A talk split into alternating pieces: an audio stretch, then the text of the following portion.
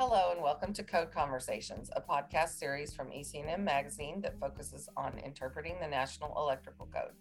I'm Ellen Parson, editor in chief of EC&M, and I'm sitting down today with NEC expert Russ LeBlanc to discuss difficult to decipher concepts surrounding the 2020 NEC in 10 minutes or less. Code Conversations is one of the many benefits available to our free members only portal available on our website, ecmweb.com located under premium content.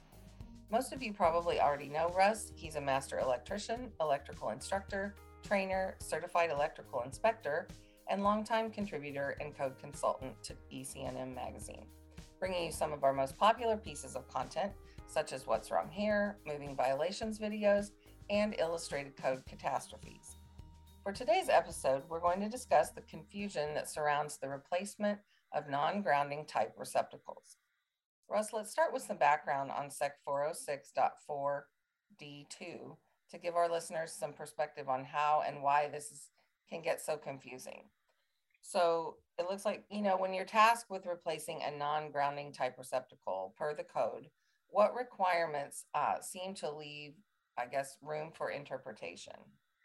When you want to replace a non grounding type receptacle, but the wiring method doesn't include an equipment grounding conductor, such as knob and tube wiring or an older NM cable with no equipment ground wire. One option is to replace the receptacle with another non-grounding type receptacle, as permitted by section 406.4D2A. However, many customers would prefer to have a three-pronged grounding type receptacle instead of the two-pronged type. Okay, uh, so given this common situation, uh, what choices do installers really have?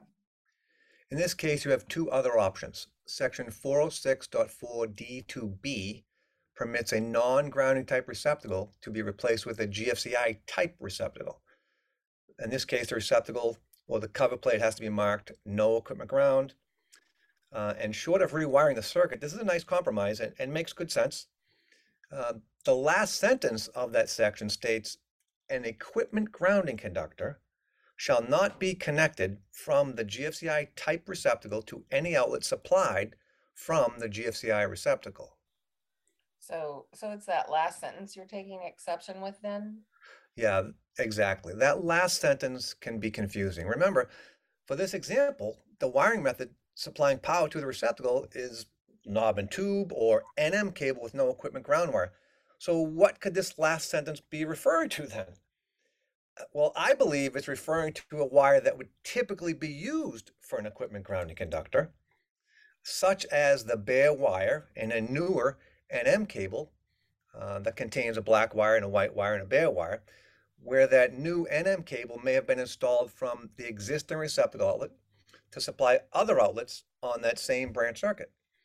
In this case, however, that bare wire inside that newer NM cable doesn't meet the definition of an equipment ground wire in Article 100 since it doesn't provide a path for fault current and it has no connection to earth or the grounding conductor. It's not an equipment grounding conductor. It's just a bare wire connected to nothing.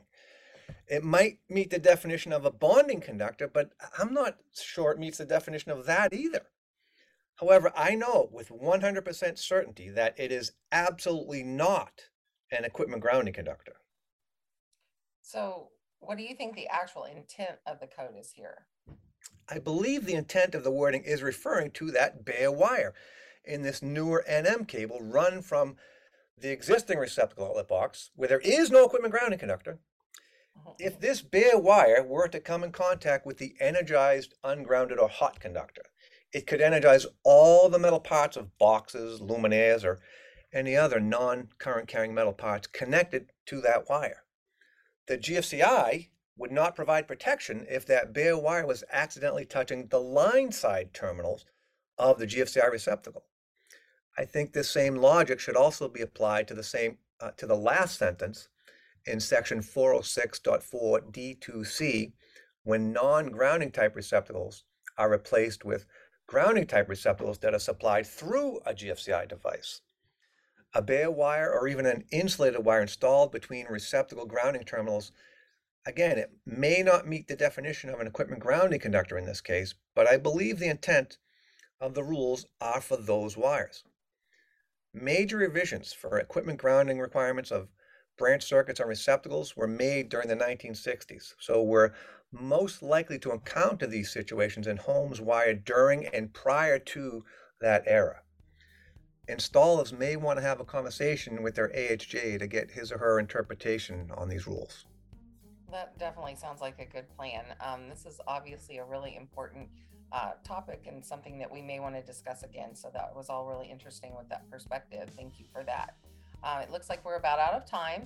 Uh, thank you, Russ, for sharing your unique insights from the field and industry knowledge with us today. As always, um, in closing, I'd like to also thank Senior Associate Editor Ellie Coggins and Associate Editor Michael Morris for editing and putting these podcasts together, making this valuable information to all of our readers and listeners.